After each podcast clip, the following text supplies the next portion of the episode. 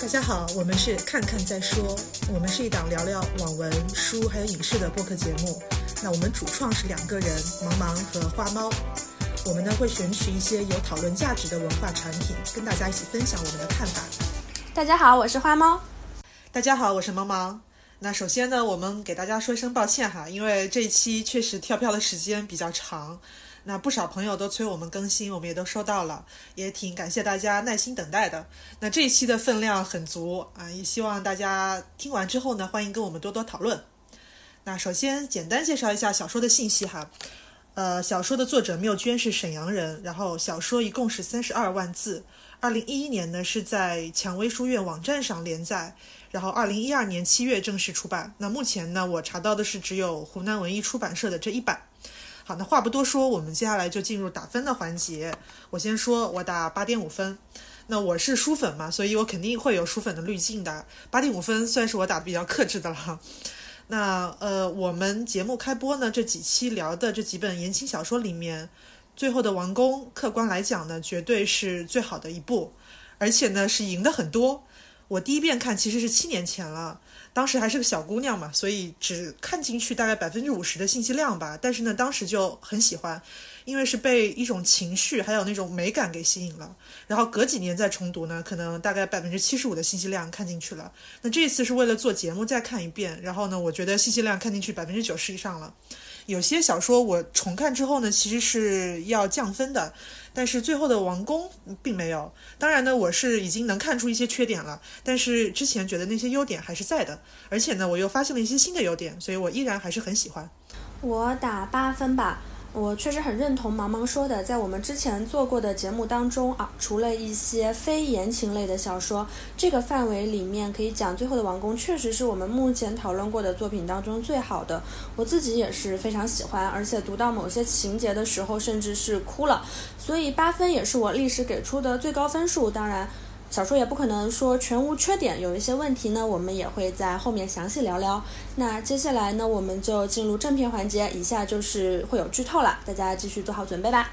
好的，那我先补充一些背景信息啊，因为它是个民国的小说嘛，所以要了解一下它这个故事的背景。它是在上世纪二十年代民国时期的奉天，也就是今天的沈阳。刚刚我们说到缪娟，她本身她就是沈阳人嘛。那二十世纪前半叶呢，东三省其实基本上就是处于日本的殖民控制之下。一九零四年，日本和俄罗斯还为了东北的控制权曾经爆发过战争，最后是日本战胜了。那此后呢，日本人就不断的涌入东三省。然后一九一二年这个时间点是末代皇帝溥仪退位了，袁世凯登基。到了一九三一年，然后这是大家都熟悉的，就是日本呢从沈阳入手，发动了九一八事变，彻底的占领了东三省。那么侵华战争也是正式的开始。呃，一九三二年，日本人呢是在东北的大本营扶持了溥仪的伪满洲国傀儡政权。这个是基本的历史背景。然后至今呢，东北还有很多日本人修建的一些公共建筑啊、铁路、车站、住房等等旧址，有很深的时代印记。那这个我们说，作者缪娟她沈阳人，她下了很大的力气去描绘当时的奉天城的一些建筑、食物，还有风土人情。这个也是我看她微博的时候才发现的，原来这些都是取材于她自己家乡的真正的这个东西啊。所以呢，也是她自己对她家乡的这个再创作。小说原名叫《辽宁宾馆之最后的王宫》，然后出版名可能觉得太土了，所以改成了叫《浮生若梦之最后的王宫》，这我觉得更土了，就是改成大大陆货了。那我还是喜欢辽宁宾馆，因为它是真实存在的建筑，它前身是一九二九年竣工的大和旅馆，是日本满铁株式会社主持修建的，至今呢还在营业。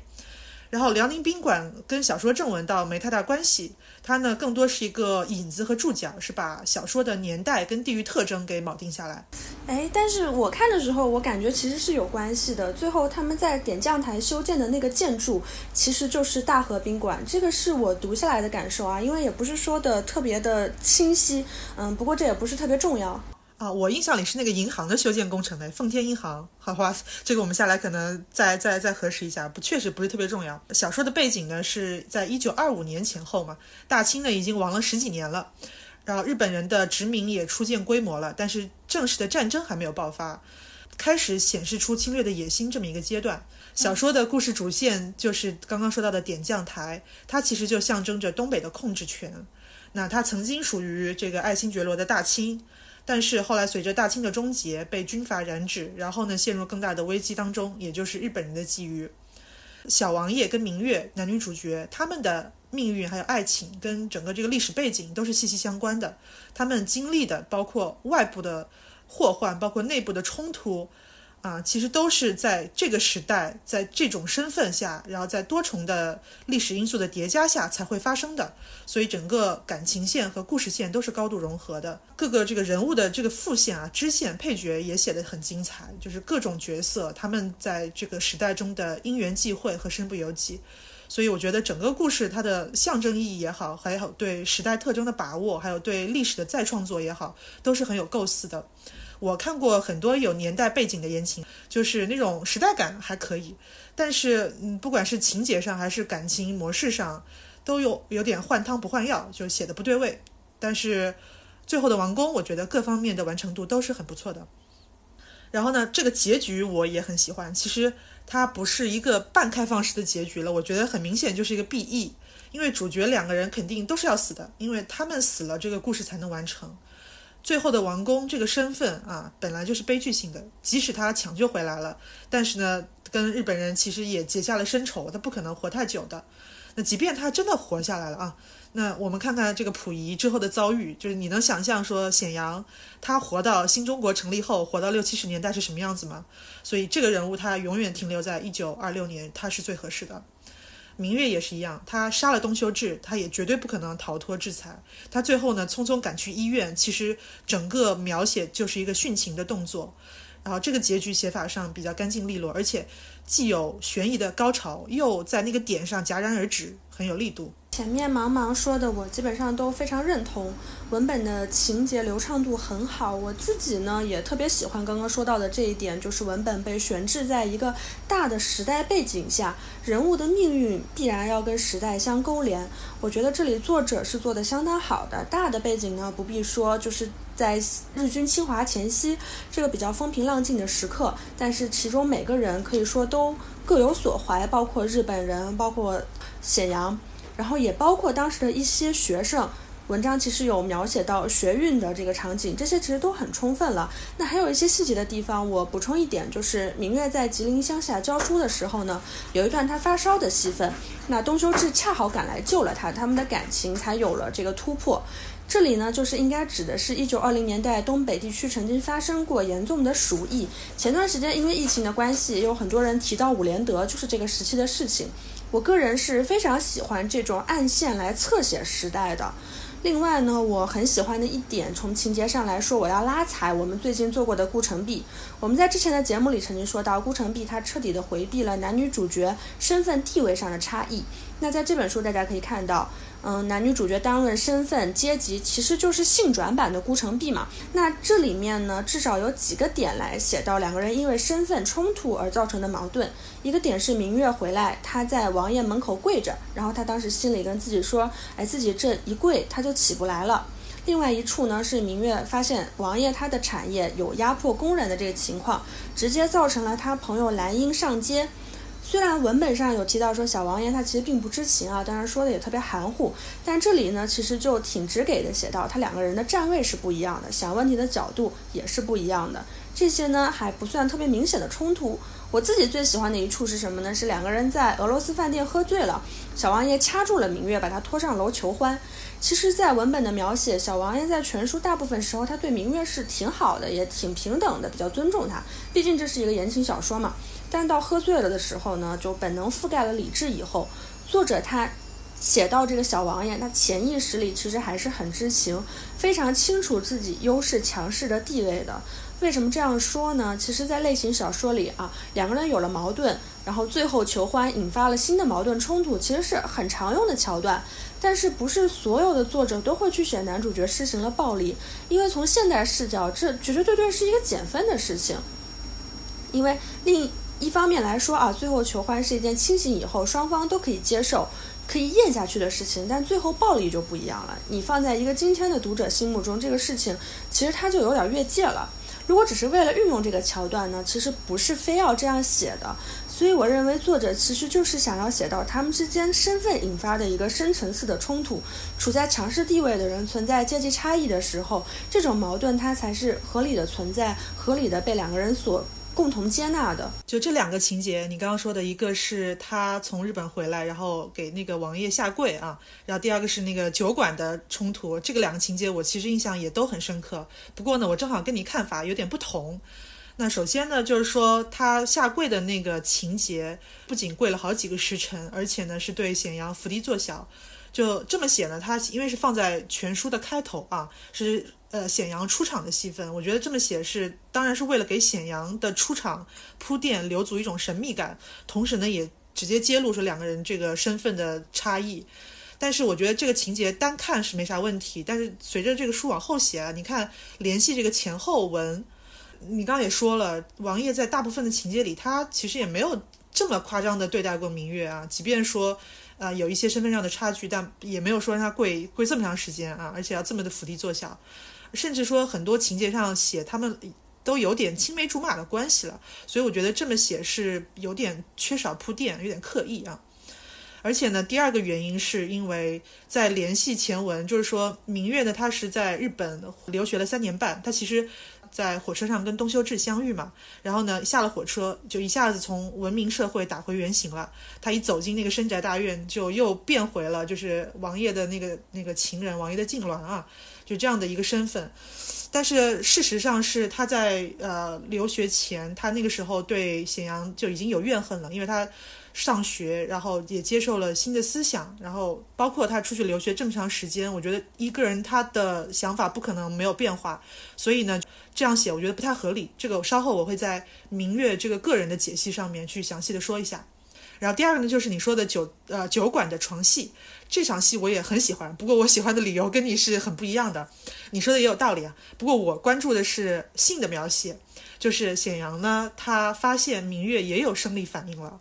我触动的点就在于说，其实这样一对他们的矛盾是不可调和的，这样的一对男女，但是他们确实是彼此深深相爱的。这种爱意、无奈跟挣扎，对彼此的欲望，还有各自的性格，其实都在这场床戏里面都有展现。书里呢写说，明月少女时期还在上学的时候啊，其实她并不享受性爱。回国之后呢，她又有讨好的成分，所以一直都不算和谐了。然后直到这个时候，就这场戏啊，其实是他们已经很久的没有再发生关系了。明月的身体已经发育成熟了，而且在这场戏里面，相当于是他把所有的心里话、那种怨恨全部跟显阳倾诉出来了。所以这场床戏，他才算是一个灵肉合戏合一的床戏。你刚刚说这场戏有暴力的成分。我也想到了，我之前在微博上看到过一种理论啊，就是说为什么言情小说一直有霸道总裁，而且就是霸道总裁强迫女主角啊强行发生关系的这种情节特别多。那呃有一种解释就是说，因为其实女人她也是有情欲的嘛，但是呢，在这个女人的讲述当中，她不太容易去表达出自己的这种情欲，所以呢，她是通过。霸道总裁的强迫来实现的，就是说，你看他是强迫我的，他不是我自己主动的去去去求欢，啊，就有这么一种理论，我觉得也挺有道理的。那在这场戏里面，其实从明月的角度，我觉得啊也有点道理，因为明月他心里其实也是深爱显阳的，他对显阳有怨恨，但是他也有情欲，但是他情欲他不会主动的说，但既是源于他这个女性的身份，也是源于他。呃，性格、身份上的差异吧，所以呢，他只有在这个被动的状态下，他看似是一个被强迫的状态下，他才能实现说对情欲的这样一种表达，然后他的情欲才能得到满足。你说的这个点，我觉得非常好。这个将来我们有机会可以单独做一期节目来展开讲讲这个事情。然后你说的第一点呢，就下跪的这个问题啊，我稍微有点怀疑是作者他一开始连载的时候还没有完全想清楚后文的故事线到底要怎么写。那这里我也要说情节上我认为比较欠缺的一个地方，我觉得文本中的一些戏剧冲突啊是建立在非常非常小概率的事件上的。举几个例子，一个是谭芳抢劫银行这个事情，大家看，正好是刘南一暗恋的这个人去探路，也就是谭芳，那他碰上的正好又是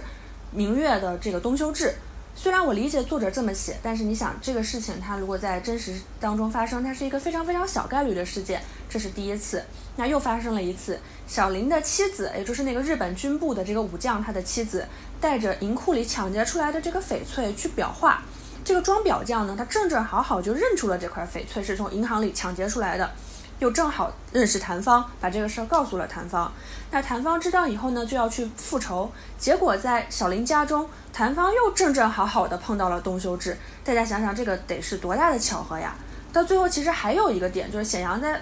饭店里遇到了一个瞎子，独眼瞎子，说自己要养一个女儿。其实这个就是蓝英的弟弟蓝泉和显阳的亲生女儿冰冰嘛。这又是一个极大极大的巧合，小概率事件。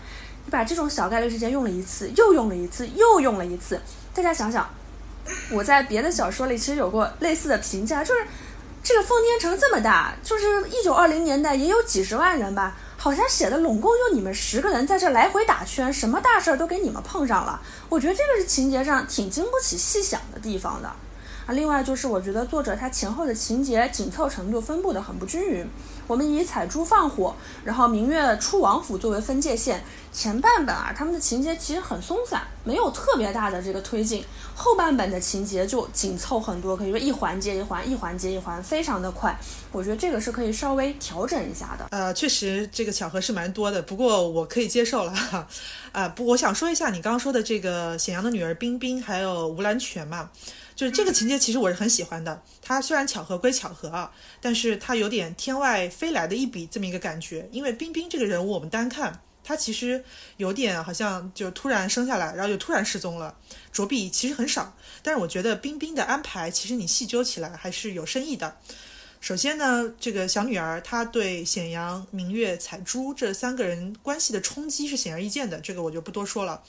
那。呃，我想说的是，前文刚写了说显阳呢对工人的处境是不关心的，然后写了吴兰英姐弟两个人的艰苦，然后后脚呢，他这个工厂的工人就把显阳的女儿给绑架了，所以我觉得这是一种冥冥中的因果的感觉，就是报应在他女儿的身上，而且呢，这个吴兰泉啊，他在最后的枪战里面，他又帮显阳抢回了半条命，其实又是另一种循环，我姐姐兰英死了，然后他抢来的这个小女儿。小女孩变成了他新的亲人，啊，他呢最后呢他也救回了显阳，他其实也是为了他这个，呃，把女儿把他女儿抢走的这个动作在赎罪，啊，而且呢显阳是乱世里的最后一代王公，那最后他自己都难逃一死，那他的女儿是什么命运呢？我觉得把他女儿的命运安排成是被一个工人劫走。啊，他此后就彻底成为一个平民，其实也是暗示了说贵族在这一代就没了，就结束了，彻底的走向消亡的，没有后代。这是我的一个解读。好，那接下来我们来聊聊人设部分。人设呢，也是我觉得可夸奖的地方比较多的。首先呢，就是言情小说的男主角。我们知道，言情小说的男主角呢，他承担着一个给女性提供想象的作用。简单来说啊，就是我们说的要苏。那我觉得在这点上，小王爷做的是挺好的。就是我们老说霸道总裁嘛，刚刚毛毛也说到，但其实很多小说啊，你读到类似的人设，你会觉得有点可笑，甚至有点厌恶。但是呢，在我看来，小王爷他就没有这种缺点，所以他最酥的一点，我觉得还是他的责任感，这个是蛮关键的一点。因为我个人的审美上，我是比较讨厌贵族的人设的。在读之前啊，其实对这种设定，就他出生于一个统治阶级，我是会对这个人物有一定先入为主的减分的想法的。但是在作者在这里的处理呢，至少在我看来，去强化他个人的责任感。是比去强化他身份啊、财富啊造成的优势要好很多的。但是呢，东修治这个人设我就不是特别的喜欢，因为我觉得他前后有点不够统一，他的行为逻辑上呢，我看来有一些明显割裂的地方。作者一开始要塑造一个比较温情、比较温柔的形象，大家记得作者描写过，他连蝴蝶都不忍心去杀害，都只好去捡这个死掉的蝴蝶的残次。和他后来的这个举动啊，我觉得不是非常的和谐。虽然作者有尽力的给他在找补，但是在我看来说服力呢还不太够。特别是这个人设，我觉得和正文开始前一小段这个奇幻段落里的日本人，给人感觉非常的不一致。后文这个温柔的东修治，他不像是前文这个奇幻段落里他会附身到别人身上的这个形象。就你说的这个问题呢，我看有很多读者也在问啊，说前面影子里的这个鬼故事，它里面。日本人是不是就是东修治？其实呢，因为我是翻过作者的微博的，他在微博里面是有一个解答，说没有关系，因为他是参考了传奇小说的一种写法，就是说他会在正文之前会放一个小引子，那可能是跟后文完全没有关系的一个引子，所以呢，相当于是作者自己写的一个小故事吧，然后放在前面了。我倒觉得东修治塑造的蛮好的，因为东修治呢，他其实有点。代表日本国民性当中的一面，就是他，你看他的外表是勤奋、严谨，而且温柔，而且彬彬有礼啊，是这样的一副外表。但其实呢，就是他的内心也有对资源的渴求，然后有掠夺的欲望，还有一些贪婪的图谋。呃，你刚刚说他是作者有一些找补，但我觉得情节的安排我还是能理解，包括他跟这个日本军官的这个对话，然后包括。他的这个日本同胞称赞他事业有成，其实呢是慢慢的表现出来这个人潜藏的底下的就是野心跟功利的这这样一面，所以我觉得我是可以理解东修志的塑造。他虽然是一个反派，但是还是挺有魅力，而且嗯挺饱满的一个反派。最后的王宫呢，其实可以称得上是群像小说，因为他的配角啊，包括彩珠、南一、谭芳、董少奇、吴兰英、吴兰泉等等啊。都是代表着不同的身份，有王妃，有学生，有平民，有工人，有知识分子等等等等。然后每个人的形象跟心路历程其实都立得起来的，没有一个是工具人。能看得出作者在扩展格局上的一些尝试，而且他也试图会写一些国民性啊，比如说他写东修治主持修建银行的建筑工程，他写这个日本工程师的严谨刻苦，而以及他潜藏的一些野心。包括他写中国底层工人会偷工减料，还有一些侥幸心理，然后包括他写这个日本军官一个外来民族对中国人的一些贬低性的看法，就这些描写其实都增添了故事的成色。那当然了，说到缺点呢，我是觉得男角色明显都比女角色更好，或者说写得更用心吧。比如说这个显阳。呃，显阳呢，我觉得他是一个注定悲剧的角色，因为他虽然是还是属于这个统治阶级啊，但是他其实是以一个最后的王公嘛，他贵族的地位早已经不在了，他又无法扭转这种局势，所以他又必须在各方势力这个实质强权之下去守住他心里的一些信念，所以这个人物我觉得注定是一个悲剧性的人物，这也是会抵冲他身上那部分就是优越阶级的那样。给我带来的一些恶感啊，土匪谭芳，还有董少奇这些，还有东修治啊，他们都挺不错的。相比起来，汪明月跟南一啊，虽然戏份很多，但是我觉得他们的人物心理跟性格的发展都不是特别的充分，反而是王妃彩珠跟穷学生吴兰英的塑造都更好一些。我重点说一下汪明月，因为很多读者我看都很讨厌汪明月，可能会有一个原因是同性相斥吧，但我觉得更深层次的原因是因为。这个人物是缺乏成长的，也是我觉得这部小说最大的一个缺点。明月在前一小半的形象还是很立得住的，而且很讨喜的，因为他是一个年幼失户的小孩，而且寄人篱下嘛，成为情人。但同时，他也上了学，就是他受到新的思想的冲击，看了黄蔷薇，他没有办法接受自己的这样一个身份，也没有办法面对同学，然后面对王妃彩珠，所以不管是性的体验上，还是在身份的认同上，他都会觉得痛苦，还有自我厌弃。而且不止于此，就是书里面还是会描写了一笔，他在接触吴兰英之后啊，了解到了工人们的极其糟糕的待遇。他甚至开始思考显阳在其中扮演的角色，所以心里更加的怨恨。其实作者在这里就是批判显阳的，因为嗯，贵族呢，他即使王朝结束，还是家底深厚，还是锦衣玉食，他的剥削性依然在延续，转化成了一种资本家对工人的剥削。明月这个时候其实有了启蒙的，所以呢才会为他去参加学运做铺垫。那他本身其实算是就是吃了他的这个阶层的红利吧，但是呢，他跟外界的接触又刺激了他的思考。我发散一点，就是想到这个沙俄的十二月党人，其实就是彻底背叛自己阶级的这样一群贵族青年。当然，这个是完全不能相比的两个群体啊，我只是稍微做点发散。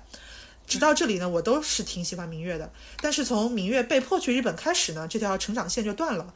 书里整个对日本的生活描写其实很少，主要讲他跟东修治的相遇啊，以及稍微描写了一点日本军工企业的发展。但其实想一想，那个时候呢，日本人已经开始殖民东北，而且他们的军国主义氛围已经非常浓郁了。你进入这样一个社会待了三年半的时间，思想上不会有进一步的转变吗？我再举一个非常不合适的例子啊，就是鲁迅，他一九零四年去日本留学。啊，那个时候在课上看到影片，是中国人被指为俄国人的间谍，被日本人斩首示众，然后围观的中国人脸上很表情很麻木啊，这个大家可能都知道这件事儿，因为这件事受到的冲击很大。那我为什么要说这个呢？是因为我觉得小说里这三年半的留学生涯，给明月带来的感悟，仅仅就是说我是一个中国青蛙，我蹦到日本站起来，看见的还是家乡啊，还是你。就是说出国前他本来是有一些思想启蒙的种子。他本来就是因为抗议日本啊而被迫流亡，但是出国之后反而倒退了。他呢，就是感觉是这三年半，他好像又认清了自己对显阳的爱，又认清了他就他就属于那个王府是吧？所以他又乖乖回来了。那我觉得只能说明他还是软弱的，他没有办法彻底离开他原来的生活。所以我说，为什么处理开头情节就是他三年半之后回到了奉天，他又跪了好几个时辰。我觉得就是出国前你们已经有这样的矛盾了，您出国之后反而这个动作又把两个人拉回了这样一种主子跟福晋的关系，所以这个矛盾又又还是在，没有任何的变化，所以我觉得不太合理。然后此后明月的思想其实一直是在原地踏步的。你看他本来说想好好的待在显阳身边，他呢再度离开王爷府，其实是因为东修治的催化，并且呢彩珠烧了房子。那我觉得这里本来也是有塑造空间的，因为他这里勉强算是一个主动的离开，去脱离王府的供养，他独立工作，自食其力啊。虽然住的房子很破，但是描写说他感第一次感觉如此自由。那你本来这里思想可以更加成熟的，那他去选择东修治，其实也有这方面的原因嘛，因为自主恋爱，而且一夫一妻，也没有身份的差距。但是你光靠跟东修治的爱情线来写这种思想上的成熟跟转变，是有点单薄的。整个后半部的情节呢，明月的行动其实是完全围绕着爱情线跟友情线展开了。他的性格依然是很软弱的。他最让人诟病的还是在最后点将台那里，就是他为了保刘南一活命呢，他就显阳答应转让点将台。这个时候，选显阳跟他掏心窝子说了一堆啊，点将台对他的意义。即便明月是为了朋友心急如焚啊，我觉得他也不可能不受震动吧。哪怕你在这里描写一下他如何挣扎。但你小说里面其实他他只是震惊，然后犹豫了一下，然后就连珠炮似的去催小王爷答应了。那我觉得这个明月思想上甚至是有点退步的，只能说作者是为了完成小王爷的高光，他去牺牲了明月的这一部分性格。最后结局呢又捞回来一些，因为他首任东修治是终于干脆利落了一回。啊，这种觉醒呢是拿他爱人跟朋友两条性命换回来的，我觉得是慢了一点。包括女二号男一啊，我也不是特别喜欢，因为他描写出来就是一个惹祸精的感觉，给人感觉就是没事找事，作天作地。他呢喜欢上土匪，我可以理解呢，他就毫无来由的就一直幻想着要去跟土匪上天入地，给人感觉是有点去寻求这个平凡生活以外的刺激。而且他失恋之后呢，就是他基本上颓废了大半本书吧，然后又毫无来由的去刺遍周围所有关心他的人。当然，这个性格鲜活是鲜活啊。但我觉得就是就有点作，倒不是说，嗯，这些女人们她们都应该去变成进步分子，或者变成什么烈士大佬啊。不是的，但我觉得，即便你性别上有限制啊，他身份上有限制，但是人物身上其实还是会有更多挖掘空间的。刚刚茫茫说了男一和明月，那从女性角色这边呢，我就来说说彩珠这个角色。我顺便说一下，就是刚才其实我说了不少我很喜欢这本书的点，也说了本书的一些缺点，但其实接下来要说的，其实才是我对本文最喜欢的部分，也就是作者对于这个女性角色的描绘。刚刚其实茫茫说到，就说女性角色不是特别的鲜活，不是特别的讨喜，这个我是承认的。但是我觉得作者在对于他们之间感情线上的处理呢，是我非常喜欢的。本书一共有三个着墨比较多的女性，其实你会发现她们都处在于一个感情的漩涡里。明月呢，就自然不必说了，她对小王爷和东修志是一直在一个摇摆和挣扎的过程当中。那男一呢，他其实心里是喜欢这个土匪谭芳的，但是对董少奇也是一个很欣赏、很犹豫的这个状态。那王爷的福晋彩珠。书里其实有写到，他和王爷的管家李伯芳是有一段感情的。我非常欣赏作者这么写的勇气和想法，因为这本书它是一个十年前的小说。十年前，我觉得读者对于文本的包容度比现在要高，不会像现在有一些非常疯狂的追求所谓的双节呀或者类似的这种概念。但是作者其实这么写，我觉得也是需要有一定的勇气的。我特别想补充妈妈刚刚说的彩珠这个人物。其实彩珠她在一般性的言情小说里可以说是一个恶毒女二的标配嘛。但是作者去写他的时候呢，不管是作者自己的比例，还是借小王爷的视角来描绘的时候，对他的苦闷、抑郁都写得非常的慈悲。他也是出生于蒙古贵族，锦衣玉食的长大的，但是嫁人以后，婚姻生活过得很不顺利，很不幸福。我们用一个现代性的眼光来看，站在她的角度上，其实她的丈夫可以讲是长期对她施行一个冷暴力。文本里有写到，其实显阳基本上是不去她的房间，也不跟她怎么说话的。随后呢，又因为一个不幸的意外的事故失去了女儿。那失去女儿以后，他整个人的心态就变了，变得就是有点堕落，然后甚至开始了婚外情。但其实他即使这么做的时候，他内心也是非常苦闷、非常痛苦的。你会发现，作者在写她的时候，其实不是用一个写恶毒女二的手法来写的。作者对彩珠的描写是我在目前类型小说文本里相对比较好的写出了一个阁楼上的疯女人的形象的。我们先来聊一聊阁楼上的疯女人这个说法。它一开始呢是出自《简爱》，大家知道《简爱》就是到罗切斯特先生家以后呢，本来是很幸福的。那就在他们快要结婚的时候，简爱发现罗切斯特先生其实已经结婚了。他的妻子呢，就是一直被锁住、锁在阁楼上的这个女疯子。简爱于是羞愤出走。后来这个前妻一把火是把这个罗切斯特先生的庄园给烧了。我们在读《简爱》的时候，因为大家都比较容易带入这个女主角的视角，所以就很难去想这个罗切斯特的前妻这个女疯子，在她的成长和婚姻中遭遇了什么，才会变成最后的这个结果呢？她的故事，大家发现，在《简爱》里。完全是由罗切斯特来讲述的，是由罗切斯特清洗过的版本，他自己是没有发声的，他没有自我阐释的权利，所以阁楼上的疯女人这个概念呢，就被女性主义者发掘出来，代指女性被男权社会所压抑、遮蔽，处于孤立、缄默的他者地位的这么一个形象和意涵。也有一本非常经典的女性文学。作品的评论就叫这个名字，那我也在这里引用《阁楼上的疯女人》这本书中的一个段落，这是评价白雪公主的，但大家可以发现，一样可以在最后的王宫中找到相相应的这个部分。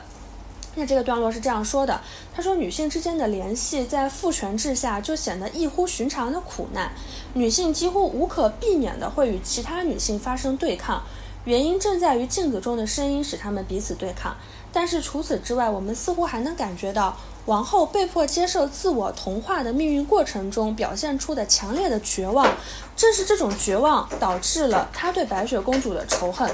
我觉得其实这里大家也同样可以对应到彩珠她对于明月的这个怨恨和仇恨当中。就像我们在生活当中，大家其实也会说到，比如说男人出轨的时候，很多人第一反应是去骂、去攻击第三者，但是这个出轨的男人可能就在这个事件里神隐了，甚至也不会有什么实质性的损害，还可以继续回家做好男人。包括其实类型小说也是一样，这个恶毒女二这种塑造，它从琼瑶时代就深入人心，一直是这个套路。那其实琼瑶的小说我没有读过，但是电视剧我想大家应该也都看了很多。包括非常深入人心的这个雪姨啊，然后《还珠格格》里的皇后娘娘，其实都是承担了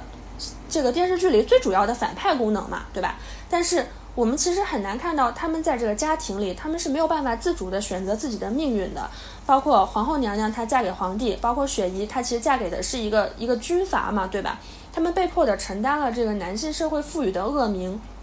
至少在电视剧里啊。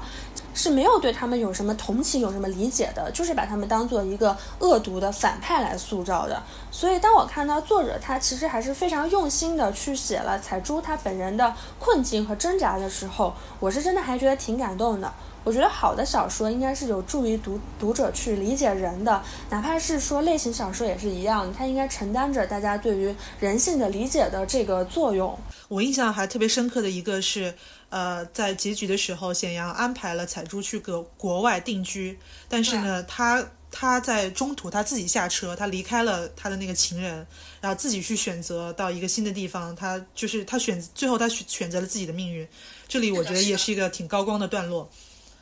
那我接下来再讲讲这个结局，也聊了这么多呢，结局呢其实也是一个很重头的戏份。一个江山比起一个人的快乐，究竟孰轻孰重？啊。就这句话，小说里最早呢是溥仪提出来的，他是为了劝沈阳放手啊，就是把点将台让出去，可以过逍遥闲散的日子。那呃，显阳在天津，在这个溥仪那里，他的所见所闻其实受到了极大的冲击，他是彻底的感觉到了他们爱新觉罗的没落，以及他自己信念的崩坏，所以他在回奉天之后，看到彩珠放火和明月出走，他呢也没有责怪任何一个人。显阳他最后其实认可说“一个江山和一个人的快乐”这句话，他的动机跟溥仪还是不一样的，他的动机是很复杂的。第一呢是他。意识到他自己没有能力再去守这个点将台了，国家的衰落不是他能挽回的，而且日本人施加的压力越来越大，他心力交瘁。二呢是作者其实借此也表达政治观点，因为作者这里他跳出来讲了很明显的一段啊，举了一个斯大林儿子的死，然后举了一个赖宁的死啊，表达说他自己觉得人的生命比一块地更重要。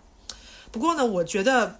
作者呢，他讲故事的能力是很强的，但是说教的痕迹这么重，我觉得也是没有必要啊，可以把自己的存在感再稍微隐藏一点。这个地方，如果说按照作者的理解来去写显阳的选择，是就太太超脱于这个时代了。我觉得，如果是按照这样的理解，就是说点将台呢，它是爱新觉罗家族信念的一个象征，但它归根到底只是一块风水宝地啊。风水宝地啊，就像爱新觉罗一样，这个名字在这个时代已经没有意义了。那么点将台的风水又真的有意义吗？这个风水又真的会啊影响到这个时代的这个局势跟命运吗？我觉得，如果是把这层脆弱的这个信念的破灭给呃戳穿，把这层意思给写出来，其实是要比作者跳出来啊去说教效果要更好的。当然呢，最后显阳也没有在合同上签字。并且他用死亡去给这场事件画上了一个句号，算是死亡了啊！我在想，如果说最后这个刘南一他情绪没有失控，那显阳他真的会顺利的签字把点将台送出去吗？这里其实是有不同的解读的。你可以看作显阳是已经做好了鱼死网破的准备的，因为他呢是把彩珠送走了。可以说，他可可以看作他心里还有一些贵族的信念，就将死未死，而且呢，还也有一些民族的精神，所以他最终还是过不去这关。所以呢，最后走向这个结局是在所难免的。那也可以看作，其实真的是一场偶然的戏剧化的因素啊，真的是因为不可控的男一，然后导致平衡本来就很脆弱，然后瞬间被打破。我觉得这两种解释解读都是可以的。那关于小说的情节啊、人设这些，我们已经说了很多了。那接下来我来简单说说小说的文笔。作者的文笔呢，我觉得还算是比较有个人风格的。他的其他作品我没有看过，单从这一本来说呢，他没有非常华丽、很抒情的部分。而大段落的抒情呢，我得说，恰恰是十年前比较流行的风格。那这种风格呢，在现在看来就会有点做作。作者的文笔呢，其实没有这样的问题，他没有很冗长的抒情，没有很华丽的铺排。所以我不太确定这本书在当时的评价是什么样的，而放在今天来看呢，我觉得一点都不落后。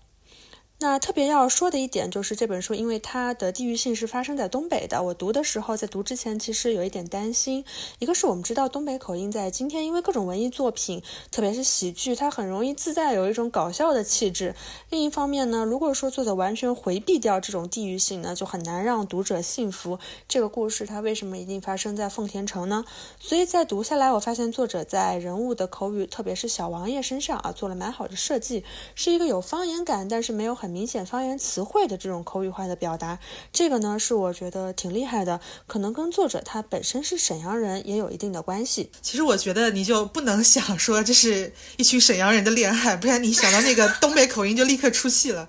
而且我觉得他写的那个语气啊，不太像东北人，我倒觉得有点京腔。当然我我也觉得有。对我我，当然我对这两种口音都不是特别了解啊。我就是期节目就到此结束了，这一期时长还算长啊，希望大家可以满意。那大家呢，可以在微博看看再说账号跟我们互动，呃，也可以在网易云音乐跟喜马拉雅平台，然后给我们打赏评论，呃，那也期待大家给我们推荐你们想听的小说、影视或者其他题材。呃，接下来更新的频率呢，我已经不敢说这句话了，对我已经不敢说这句话了。但是呢，我们肯定还是会继续做下去的，而且尽快的做下去的。对我们一定努力，一定努力。好的，好的，行，好，那我们下期再见。